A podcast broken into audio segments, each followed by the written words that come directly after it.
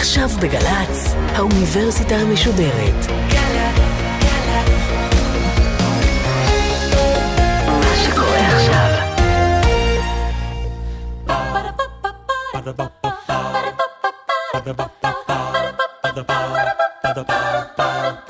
חמישים שנה למלחמת ששת הימים. האוניברסיטה המשודרת במהדורה מיוחדת על הזירה הצבאית במלחמה ששינתה את פני המדינה. והפעם, טלי ליפקין שחק בשיחה נוספת עם הפרופסור מוטי גולני, ראש החוג לתולדות עם ישראל באוניברסיטת תל אביב, על המהלכים הצבאיים בשלוש חזיתות הלחימה.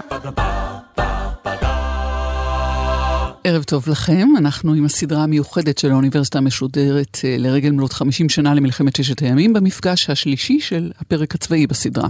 דיברנו על הנפשות הפועלות, על המפקדים שעשו את המלחמה ומשהו על יחסיהם עם הדרג המדיני. הערב נדבר על המהלכים הצבאיים בשלושת החזיתות. גם הערב איתנו ההיסטוריון פרופסור מוטי גולני, שלום לך. שלום, שלום. נדבר על המהלכים הצבאיים, אבל לא פחות מזה על הפוליטיקה של המלחמה. מי קובע מה עושים ומתי מי למעשה מנהל את המערכה הזאת? על פניו, אה, מי שאמור לתת את האישורים בסופו של דבר זו הממשלה, אבל אף אחד לא מצפה שהממשלה, בוודאי לא במליאתה, תנהל גם את המלחמה וגם את הלחימה. אה, ואז אתה עובר ואומר, בעצם המטה הכללי אמור לעשות את זה, אלא שיש פה את האנומליה של דיין, שלא רק שלא היה נטוע עדיין היטב בממשלת אשכול, מה שישתנה לעתיד בממשלת גולדה, אלא הוא היה בעצם מי שבא מן הצבא, במידה רבה חזר לשם. הרי הוא רצה להיות אלוף פיקוד דרום, ככזה נפשית הוא בא, הוא בא אל המלחמה. וכפועל יוצא מה שקורה, בעצם מתנהל כאן משא ומתן אפילו לא בין שווים. במידה רבה הצבא מקבל החלטות ואחר כך הממשלה מאשרת אותן.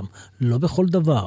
לא למשל כמו בכניסה לעיר העתיקה, אבל גם הכניסה לעיר העתיקה, החלטת הממשלה ב-7 ביוני, זה עניין כמעט פורמלי. הם כבר היו על הסף. ואם אתה בודק את רוב המהלכים בשלושת החזיתות, הם מהלכים שבעצם הממשלה הגיבה אליהם יותר מאשר יזמה אותם. זה, זה פועל יוצא גם של קצב המלחמה, שהיה מהר מן הצפוי, אבל לא נכון להסתפק בעניין הזה. כיוון שמדובר במהלכים דרמטיים, אפשר היה לצפות שאם לא הממשלה, לפחות ראש הממשלה והמטה שלו, יהיו שותפים יותר אינטימיים בקבלת ההחלטות, וזה לא קרה. מה באמת קרה אם כך? הצבא התכונן למלחמה ורצה בכל מאודו לממש את התוכניות האלה, או הידרדרו למלחמה ש, שלא רצו בה, אה, אולי גיוס המילואים הגדול התניע מהלך שאין ממנו נסיגה?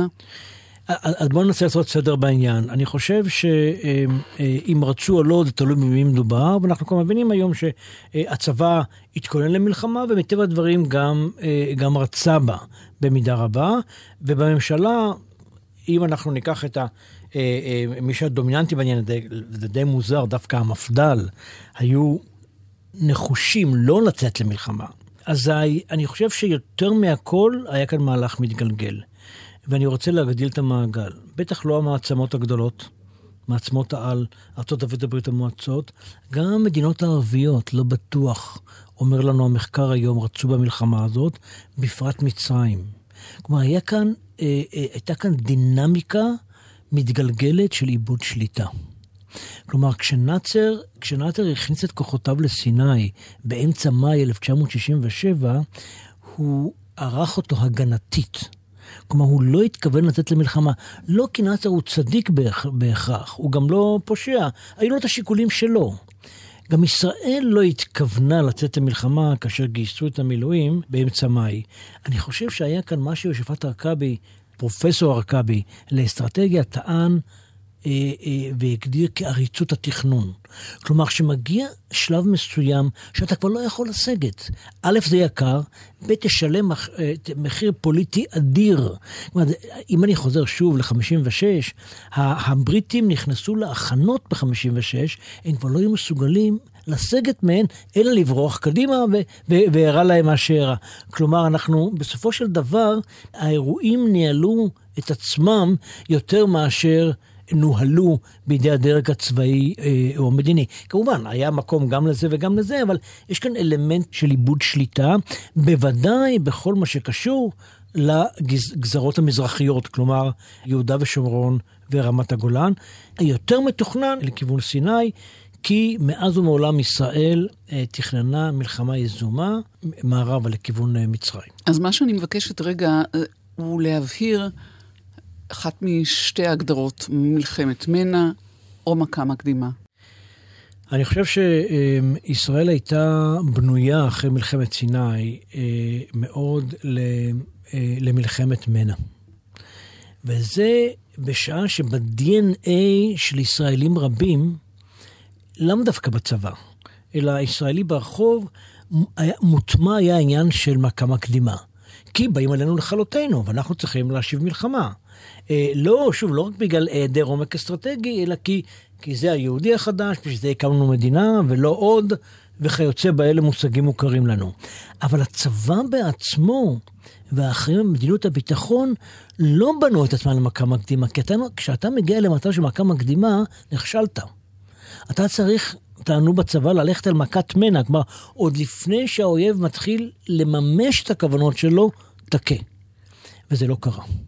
כלומר, ישראל אה, במידה רבה נתפסה בהפתעה. כלומר, גם אם אה, אה, זה מוזר שהייתה כאן הפתעה, הרי ב-1960, בתחילת 60, קרה בדיוק מה שקרה במאי 67, מעין חזרה גנרלית. קראו לזה לימים מבצע רותם.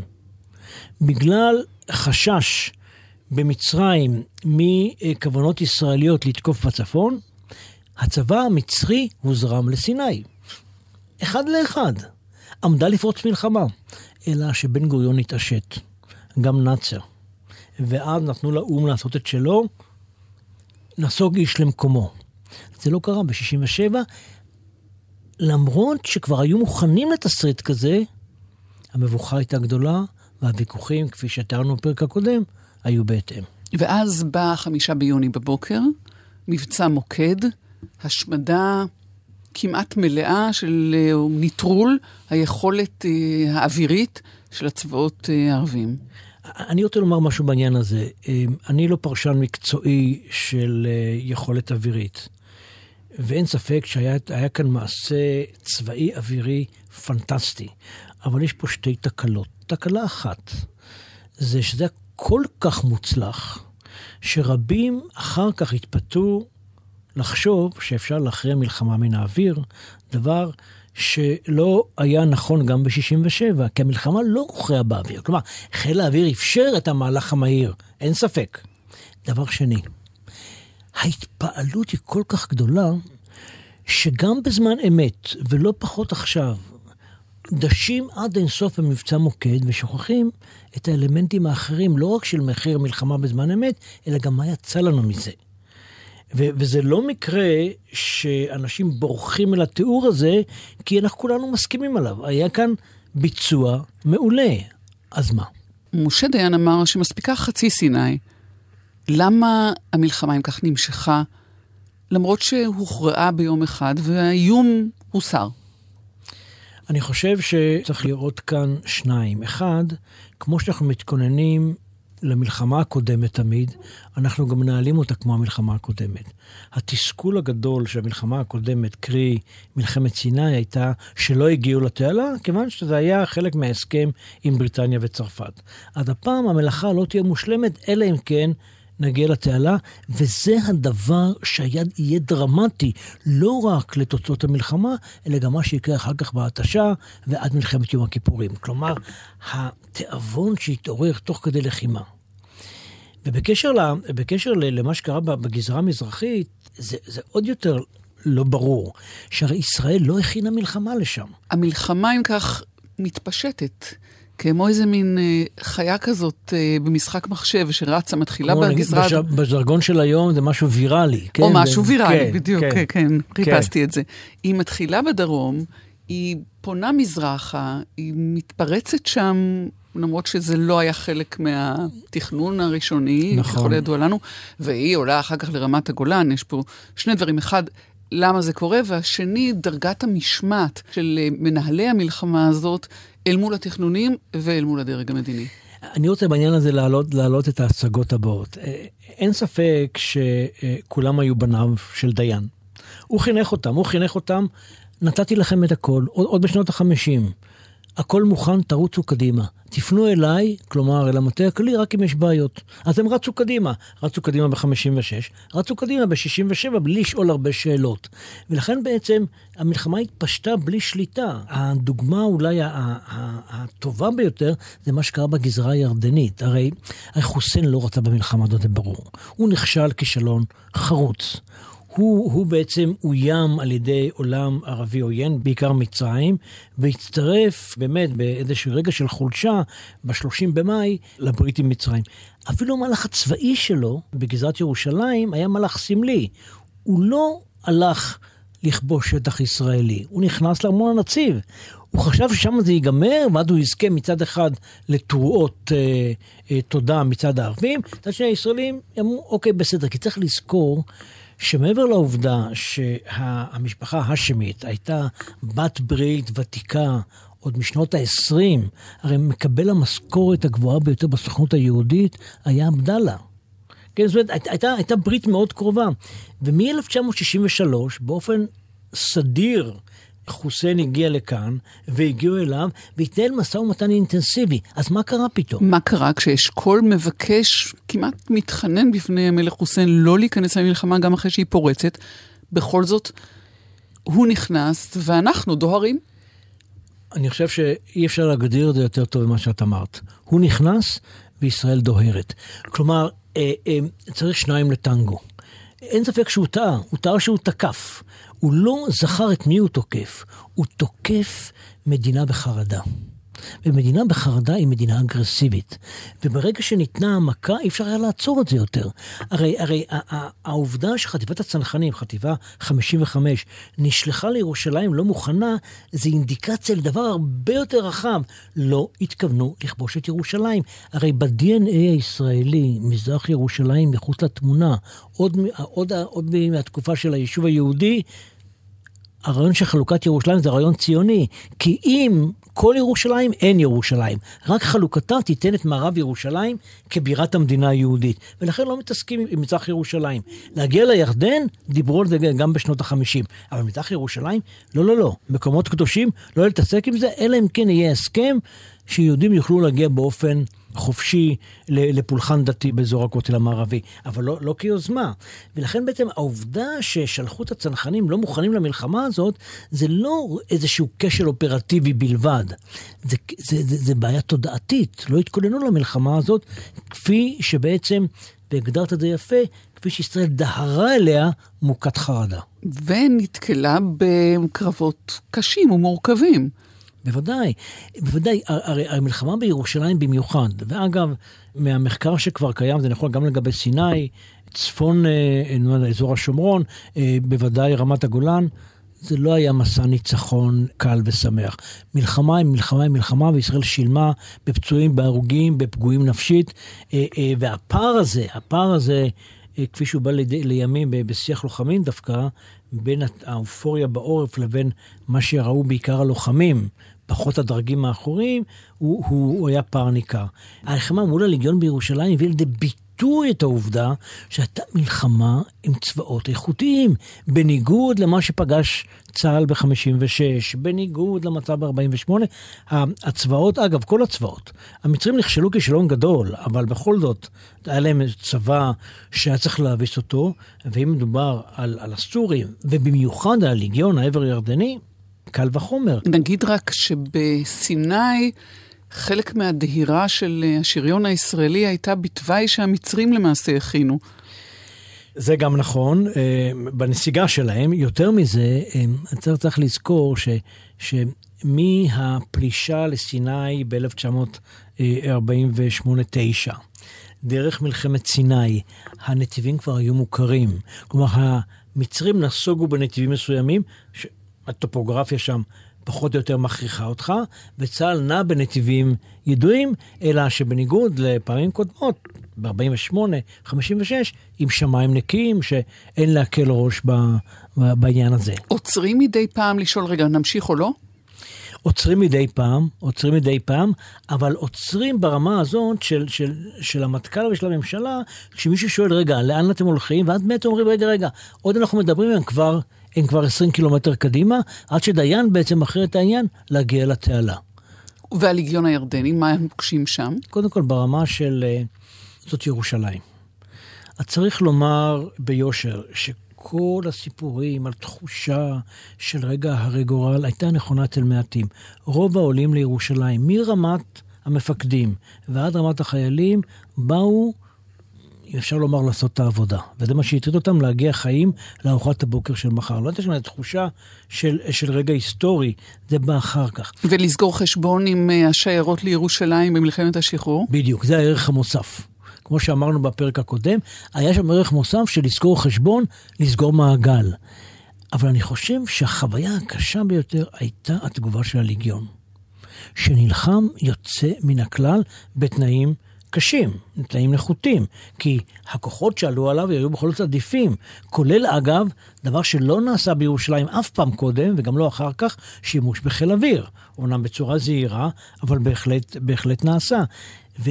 אה, אה, רוצה להביא כאן סיפור קטן שסיפר לי אה, לוחם בגדוד 66 מחטיבת הצנחנים 55 של החמרה בירושלים. הוא מספר שיום אחד הוא הדריך, הוא הדריך קבוצה של מטיילים בגבעת התחמושת. ובצד עמדה גברת די מבוגרת, לבושה נאה, והלכה אחרי הקבוצה מתאמצת להקשיב. הקבוצה סיימה, שאלו שאלות, הם נפרדו לשלום, ואז הוא ניגש לגברת, ושואל אותה, מי את? אז היא אומרת לו, סליחה, אני לא מדברת עברית, אתה יכול לדבר איתי באנגלית? אז הוא אומר, כן, התאמצתי להבין אותך, אה, ולא הצלחתי. על מה דיברת? שמתי לב שאתה מאוד מעורב. הוא אומר, כן, אני לחמתי כאן. זאת אומרת, גם בני לחם כאן ונפל כאן. מי היה בנך? מאיזה פלוגה? מאיזה... לא, לא, בני היה חייל בליגיון. הוא אומר, הייתי נדהם. ואז הסתובבתי איתה וסיפרתי לה את נפלאות הלחימה של הליגיונרים. כי באמת, הם, הם, אי אפשר היה שלא להתרשם מהלחימה שלהם. אפשר, אפשר לנתח את זה צבאית, האם נתנו להם יכולת, האם הייתה להם יכולת לסגת, או שמא לא, אבל לא זאת הנקודה. כלומר, אני חושב שהחוויה הזאת בירושלים הייתה החוויה הגדולה של הצנחנים והתגובות הנרגשות שלהם ליד הכותל. באו ממספר הנופלים ומעוצמת הלחימה, ולאו דווקא מאיזושהי התעלות שבאה בדרך הטבע יותר מאוחר. זה הליגיון. אם אתה צריך אה, לקחת קרב אחד בחזית הדרומית או בחזית המזרחית, איזהו הקרב שיכול להמחיש טוב מאחרים את המורכבות של המלחמה? שלכאורה היא מלחמת בזק מזהירה. נגענו בסיני ובירושלים. אני חושב שברמת הגולן, תל אל-פחר, אני חושב שהלחימה של חטיבת גולני שם, אה, שמזכירה אגב לימים במאפיינים אה, רבים את מה שקרה בחרמון ב-73, היא דוגמה לכך שזה היה, לא היה אפילו, אפילו מהר, בוודאי לא אלגנטי ועם הרבה דם. אה, וכאן, וכאן בעצם אפשר לומר שצה"ל התגלה, אין מה לדבר, התגלה במיטבו. זאת אומרת, כאן הייתי אומר דברים, סליחה, הם כמעט פלקטים. כלומר, כאן התגלתה, עם כל השגיאות שהיו שם, האיכות של הצבא, גם בירושלים, גם בסיני, אבל דווקא אה, חטיבת גולני, בגלל ההרכב המיוחד שלה, ובגלל המשימה, שהייתה כמעט משימת התאבדות, אה, אפשר ללכת היום ולראות את הטופוגרפיה שם, כן, זה, זה, זה באמת אה, קשה לתאר איך אדם יכול לעבור את זה ולתת בשלום. אני חושב שקרב תל אל-פחר הוא אנטי קליימקס, אם מותר לי לומר, של מלחמת ששת הימים, אבל לא בכדי הוא נדחק אל מורשת הקרב. שהיא בדרך כלל נטולת הקשר. והבחירה בקרב הזה, במקום הזה, ברמת הגולן, קשורה לשאלה של מי ניהל את המלחמה, מפני שכל העלייה לרמת הגולן הייתה בלתי מתוכננת, אה, מהלך שדחף אליו משה דיין, ולא ברור שהצבא היה מוכן אליה. נכון, היה, היה כאן, אני חושב שהעלייה לרמת הגולן לא בכדי נעשתה אחרי שהושלמו המהלכים האחרים במהירות גדולה בסיני, ואחרי זה בגדה המערבית ובירושלים. אז מה, פתאום נשארה תחמושת ובואו נראה איפה אנחנו עכשיו משגרים אותה? אני לא חושב, אני חושב שהייתה כאן איזושהי תחושה של אדם שבונה בית. אם כבר, אז כבר. אם אני כבר בונה בית, אני לא אבנה עוד קיר, אני לא אוסיף עוד קומה, עשינו כבר את זה, הם היו כל כך מופתעים. אז באותה תנופה נסיים גם את העניין הזה. אבל לא היה הכרח קיומי לעלות לרמת הגולן. אבל הייתה כאן קואליציה של פיקוד צפון עם אה, אנשי היישובים, שבעצם נדחפו בשמחה, כן, דדו נדחף בשמחה על ידם לכיוון, עם קנוניה עם דיין, ודיין בעצם נתן להם את האישור, ורק אחר כך דיווח לראש הממשלה. אתה אומר לא היה צורך קיומי, אבל בשביל אה, יישובים אה, אה, למרגלות רמת הגולן, והסבל שהם סבלו במשך שנים מההטרדה של ההפגזות הסוריות, מדובר בעניין קיומי, הוא מפתיע שפוליטית לא היה חשוב לממשלה להיענות לצורך הזה של, ולקריאה הזאת של ציבור בצפון. אמ, זה נכון, כיוון שהציבור בצפון צריך לזכור שבגבול אה, כן, זו רצועה צרה מאוד. זו רצועה צרה מאוד, ויש שם, לא היו שם מושבי עולים. בכוונת מכוון היו שם רק יישובים ותיקים, והאחזויות שבחלקן נהפכו ליישובים. כאלה כלומר, שיכולים לעמוד במשימה. אפילו מבחינה אלקטורלית אוכלוסייה בטוחה. Mm-hmm. כי היא תצביע על המפלגה mm-hmm. הנכונה אה, בזמן הנכון, אין, אין, אין מה לדאוג. אה, המצוקה שלהם הייתה אמיתית, אין מה לדבר, וגם הם עמדו בה בגבורה. אבל ממשלה לא מקבלת החלטות רק לפי מצוקה גדולה ככל שתהיה של אה, אה, יישובים מהסוג הזה, כי השאלה שצריכה לעמוד לפני הממשלה, מה, מה הלאה? האם נוכל להגיע להסכם עם סוריה? איך נגיע להסכם עם סוריה? האם זה מסכן את קיומנו? כלומר, אה, ישראל לא בכדי לא תכננה התקפה לא לכיוון ירדן, לא לכיוון סוריה, כיוון שההנחה הייתה, עד מלחמת ששת הימים, שהכרעתה של מצרים תביא למהלך מתגלגל, מהלך מדיני מתגלגל, שיכול להביא אה, אולי לשלום, אולי ל, רק לשביתת נשק. שזה בדיוק הדבר שנעסוק בו במפגש הבא שלנו מחר, וזה ביום שאחרי, עוד משהו לפני פרידה, עד כמה מלחמת ששת הימים מעצבת את צה"ל של 2017. אני, אני אהיה כאן זהיר מאוד, כיוון שאני לא מצוי ב, ב, בלב ליבה של העשייה הצבאית, אבל אני רק אומר שאם להתרשם ממורשת הקרב שמועברת, יותר מהצבע שלה מאשר מהתכנים שלה, אני חושב שזה קיים כאן עד היום. כלומר, צבא שפועל מהר, חזק, באופן אלגנטי, העניין הזה קיים ברוח צה"ל for good and bad. כלומר, אפשר לקחת את זה לכל מיני כיוונים, גם היום, לעתים בלי אה, אה, להביא בחשבון את התנאים שהשתנו מאז. ואני לא מתכוון רק לתנאים של הזירה. שבעצם כבר הניחה לנו, פחות או יותר, יש לנו שלום, או לפחות איזשהו שקט, אלא גם בעיקר במה שקרה לחברה הישראלית. כבר אין לנו גם מלחמות כאלה, למעשה. נכון, נכון. למעשה, ב-1967 הייתה מערכה... האחת לפני עוד שתי מערכות, מלחמת ההתשה ומלחמת יום הכיפורים, שתסיימנה את מלחמת 25 השנים, ובעצם הסכסוך עם מדינות ערב יעבור לפסים אחרים, ונחזור אל הסכסוך טרום מדינת ישראל בין יהודים לערבים, בין הירדן לים. ובכך נעסוק אה, בפרק הבא. תודה רבה לך, פרופסור מוטי גולני. אם כך מחר בערב, באותו מקום ובאותה שעה, אני טלי ליפקין-שחק. היו שלום. Ba-da-ba-ba-ba האוניברסיטה המשודרת במהדורה מיוחדת על הזירה הצבאית במלחמה ששינתה את פני המדינה. טלי ליפקין-שחק שוחחה עם הפרופסור מוטי גולני, ראש החוג לתולדות עם ישראל באוניברסיטת תל אביב, על המהלכים הצבאיים בשלוש חזיתות הלחימה. עורכת ראשית, טלי ליפקין-שחק, מפיק, בועז אפרת, מנהלת תוכן, מאיה להט קרמן. האוניברסיטה המשודרת בכל זמן שתרצו באתר וביישומון של גל"צ וגם בדף הפייסבוק של האוניברסיטה המשודרת.